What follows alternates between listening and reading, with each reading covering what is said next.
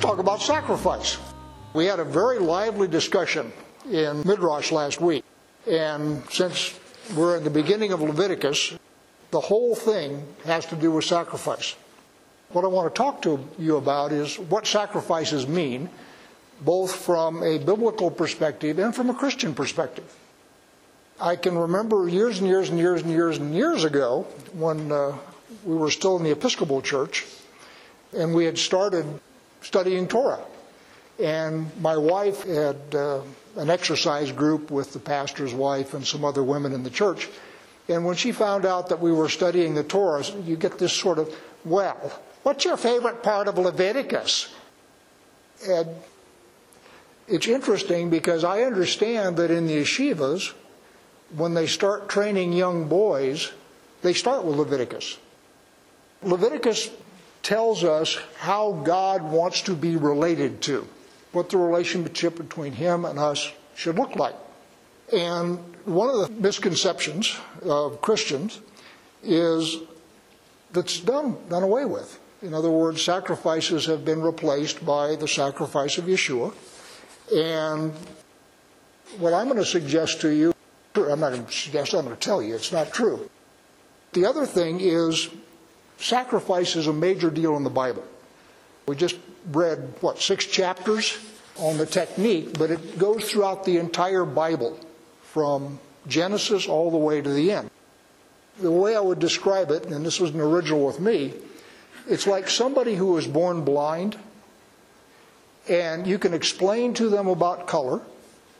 He can get a degree in physics and know all about color because you know you can do that while you're blind. But he really doesn't understand color because he's never seen it. And in Judaism, their perspective is we can study about sacrifice, we can read about it, we can read all that stuff, but we really don't understand it because we haven't done it. The way they see it is we are sort of crippled because there's a major part of our relationship with God that we can't do anymore because there's no temple. And one of the things, of course, you all know is God explicitly says the only place you're going to do sacrifices in my temple. So when the temple's gone, they can't do it. And, and they've replaced it with prayer and charity and so forth. But they recognize that there's something missing. So I'm going to start off and explain what's going on with the sacrifices. And I got this approach from a Rabbi Fohrman, who is very good. And there are basically three offerings there's a sin offering, a peace offering, and a burnt offering. Now, there's variations on the peace offering and so forth, but basically there's three categories. And what he talks about it is who eats it, what's it called, and when was it used? In other words, where does it come from? Now, one of the things that you should notice, or if you don't notice, I'll tell you now, is God defines sacrifice from Him outward. So the first one in the Bible is the Olah, which is an elevation offering or a burnt offering. Then you go to a peace offering, and then finally you get to a sin offering. So it starts with God, who is pure, and gets out to us, who are sinful. Notice the sequence there. Well, I'm going to turn it around and we're going to talk about it in the opposite order because that's how we approach God. First, we have to deal with sin, and then we move forward. So, from our perspective, then, let's start with the sin offering. And the Hebrew word for there is hatat, and it is eaten by the priest. Now, in Michael's reading, you didn't get that because that law is next week's reading. So I will take you ahead a little bit in Leviticus 6:24. The Lord spoke to Moses saying, "Speak to Aaron and his sons, saying, This is the law of the sin offering. In the place where the burnt offering is killed, shall the sin offering be killed before the Lord. It is most holy. The priest who offers it for sin shall eat it. In a holy place it shall be eaten in the court of the tent of meeting. Now there's some of them that aren't eaten, so when the priest himself is the one who has sinned, it doesn't get eaten. It goes outside and gets burned. But normal sin offering, the priest eats it. Now what's that all about? What Fohrman said, which I like very much, is what is the original sin? We ate of the forbidden fruit, right? So the idea here is God put us in the garden, and He says, All of this is yours. I want you to tend it, you can eat anything you want, but this tree in the center is mine. You don't eat that. Well, didn't last 20 minutes and we'd eaten it, right? So the point is, what we have done is we have violated a boundary. God says, This is mine, it's reserved, it's set apart. We ignored that boundary and we went in and ate something that belongs to God, not to us. So when we do our sin offering, what we do is we give food to God's representative, who is the priest. We ate of the food that belonged to God. So, as atonement, what we do is we turn around and we present food back to God, and the priest, who is God's representative, is the one who consumes it. It's all very symbolic. What the sin offering is about is respect. We didn't respect God's instructions in the garden. So, what we're doing with a sin offering is we have transgressed somewhere and we have disrespected God. And so, what we're doing is we are coming before Him with the idea of restoring respect. So, that's the deal with the sin offering. Very straightforward. The next one is the Shelomim Hatat, usually just called the Shelomim, which means a peace offering. And by the way, the thank offering or Todah is essentially a peace offering. So I'm not going to break those out. We'll just talk about it in terms of the Shelomim. There, no sin involved, and it's shared. The one who brings the offering eats of it, the priest eats of it, and then part of it is burned. And by the way, the idea of a shelomim or a todah, a peace or a thank offering, is you got to bring a crowd with you because there's going to be too much meat for you to eat by yourself. The whole point here is this is a joyful barbecue in the presence of God. It's designed that way. The first place we see it is with Jacob. When Laban comes chasing him as he flees with his family from Haran, they catch up in the Golan, and one of the things they do is they have a zebah, which is a peace meal after they make a covenant. The same thing happens at Sinai. One of the things that happens after God makes the covenant with Israel is they sit down and they have a Shelomim Zabim, which is a peace offering meal. So, what we're talking about there is covenant, love, affection. What you're doing then is you are expressing your love for God in fellowship. That's the Shelomim or the Todah.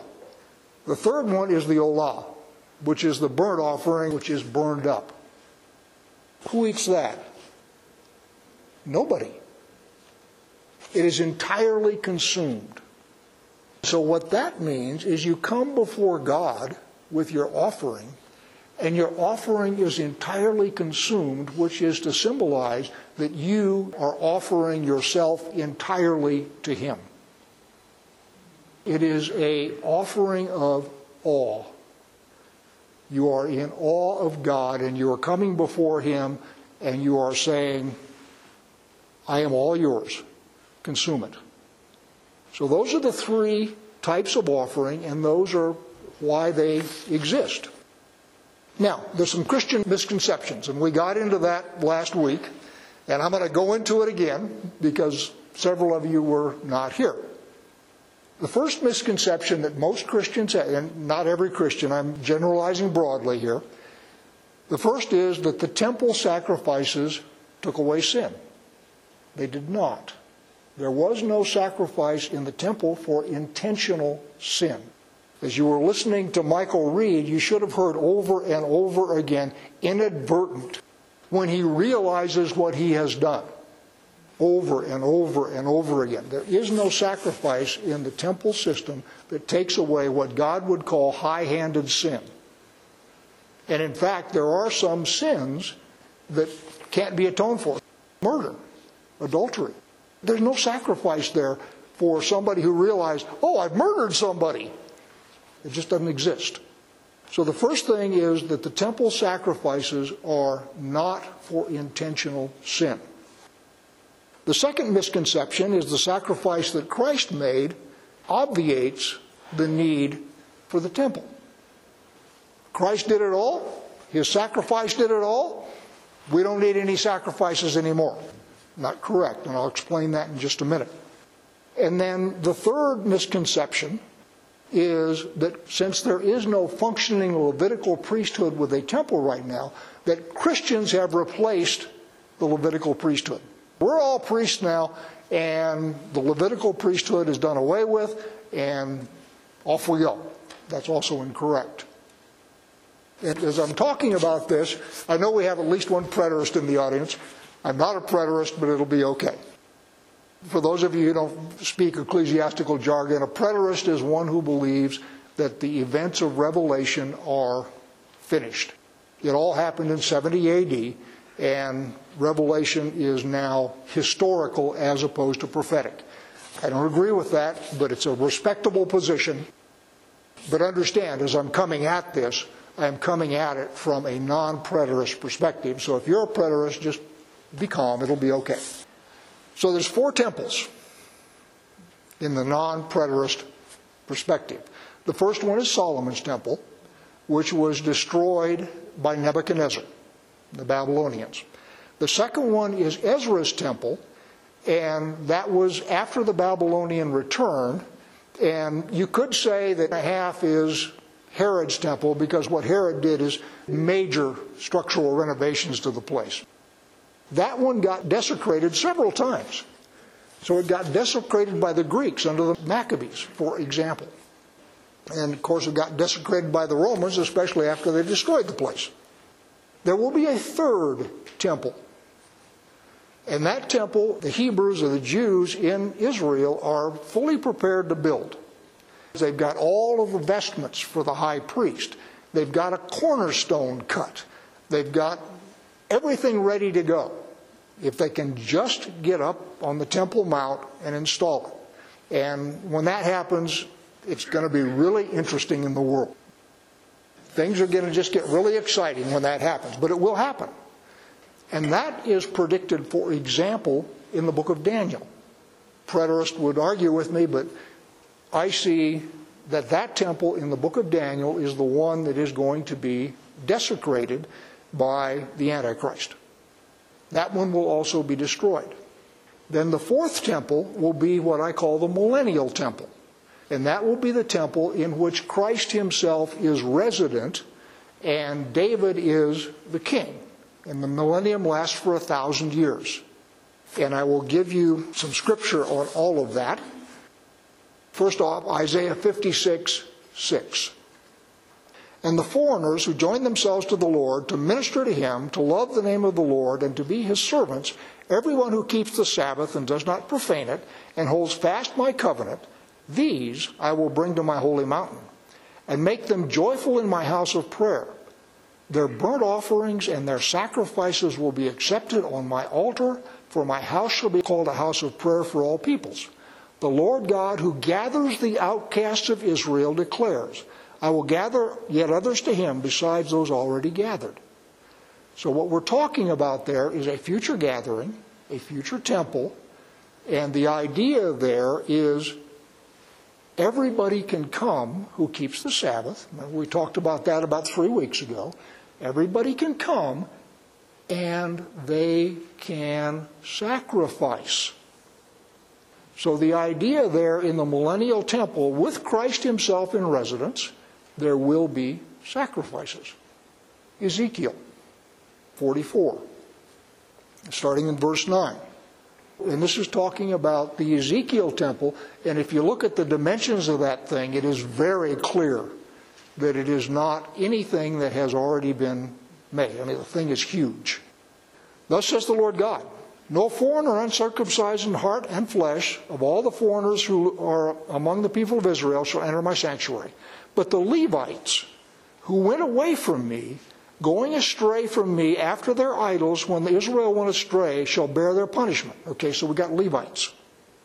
Verse 11. They shall be ministers in my sanctuary, having oversight at the gates of the temple and ministering to the people. They shall slaughter the burnt offering and the sacrifice of the people, and they shall stand before the people to minister them. Millennial temple, we got Levites again, they're going to be slaughtering. Verse 12. Because they ministered to them before their idols and became a stumbling block of iniquity to the house of Israel, therefore I have sworn concerning them, declares the Lord God, and they shall bear their punishment. They shall not come near to me to serve me as priests, nor come near any of my holy things and the things that are most holy, but they shall bear their shame and the abominations that they have committed. Yet I will appoint them to keep charge of the temple, to do all its service and all that is to be done in it. In other words, what they're going to be is holy butchers. Their job is going to be to do the mechanics of the sacrifice, but they are not going to be priests. They are not going to come in to the holy place. They are not going to come into the Holy of Holies because of the falling away that they did that led to the Babylonian exile. But the thing I want you to understand is in that millennial temple with Christ in residence, there is still going to be sacrifice. So the sacrifices have not been done away with. Furthermore, I will gently suggest that if Christ himself is in residence and right next door they're doing sacrifice, I don't think he regards that as an insult. I figure if he did, he'd do something about it. So the idea that Christ is there and the sacrifices are going on while he is there indicates that there's not a problem. Now, very quickly, I will go through a riff that you've all heard a dozen times. There are three orders of priesthood there's the order according to the sons of Aaron, there is the order according to Melchizedek, of which there is one member, Yeshua himself. And then there's the order of the priesthood of all believers, which is us. Those three orders of priesthood have three different venues. The book of Hebrews says that Yeshua, who is of the tribe of Judah, is not authorized to sacrifice in the temple because that is reserved for Levites. The only place he's authorized to sacrifice is in the temple in heaven where he brings his own blood, which, by the way, is why he has to be both a priest and a king. He's king of the earth, but he's also going to bring the blood of the sacrifice, his own, and shed it on the altar up in heaven, so he also must be a priest. Hence the Melchizedek business. And then all believers, the only sacrifice we're allowed to bring is the sacrifice of praise. We are also going to be allowed to bring animal sacrifices, but a Levite will have to do that, not us. In other words, we don't get to go into the temple and sacrifice, a Levite will do that. So, one of the things, as I said, we had three kinds of sacrifices. Only one of those deals with sin, and that is only with inadvertent sin. It doesn't take away the sin of rebellion, for example. The only blood that covers that is the blood of Messiah. His sacrifice covers for all of the willful, intentional sin that all of us commit from time to time. One sacrifice, one place, one purpose. Find something and you stick it in your pocket, and then you later realize it belonged to somebody else. Oh my goodness, I've stolen something. There's a perfectly good Levitical sacrifice to take care of that.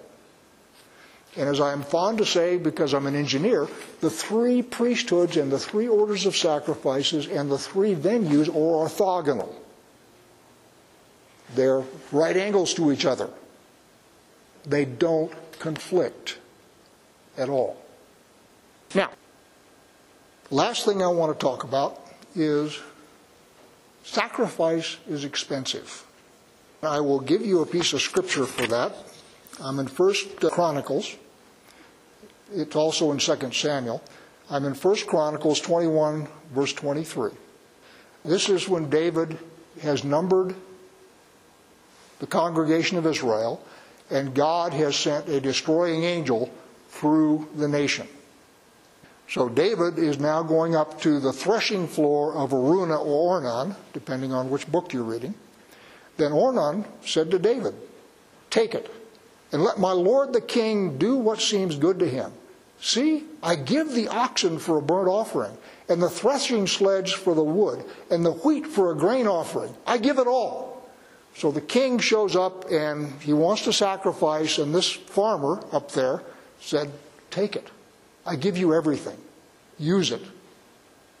But King David said to Ornan, No, but I will buy them for the full price.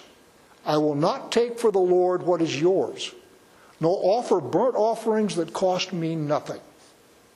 So David paid Ornan 600 shekels of gold by weight for the site, and David built there an altar to the Lord and presented burnt offerings and peace offerings, and called on the Lord.